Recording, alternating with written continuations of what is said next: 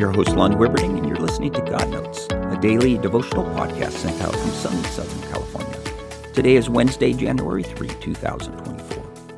We are in Psalms 3 today. The preamble says, Morning Prayer of Trust in God, a psalm of David when he fled from his son Absalom. Not a fun time. His own son trying to take his life along with several of his former friends and counselors. We can only imagine the feelings of betrayal and grief. But David, like so many times before, turns to his God, and God, as always, comes through. Psalms 3 1 through 8 says, Lord, how my enemies have increased. Many are rising up against me. Many are saying of my soul, There is no salvation for him in God. Selah. But you, Lord, are a shield around me, my glory and the one who lifts my head. I was crying out to the Lord with my voice, and he answered me from his holy mountain. Selah.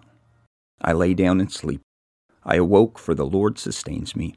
I will not be afraid of ten thousands of people who have set themselves against me all around.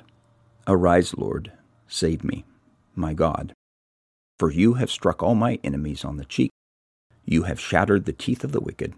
Salvation belongs to the Lord. May your blessing be upon your people. Selah. Sometimes all you have is God but God is enough. He will give you enough strength to get through. There have been times in my life I wondered if I would get through, but I'm here. God is good. He will be there. May God bless your day. We'll talk again.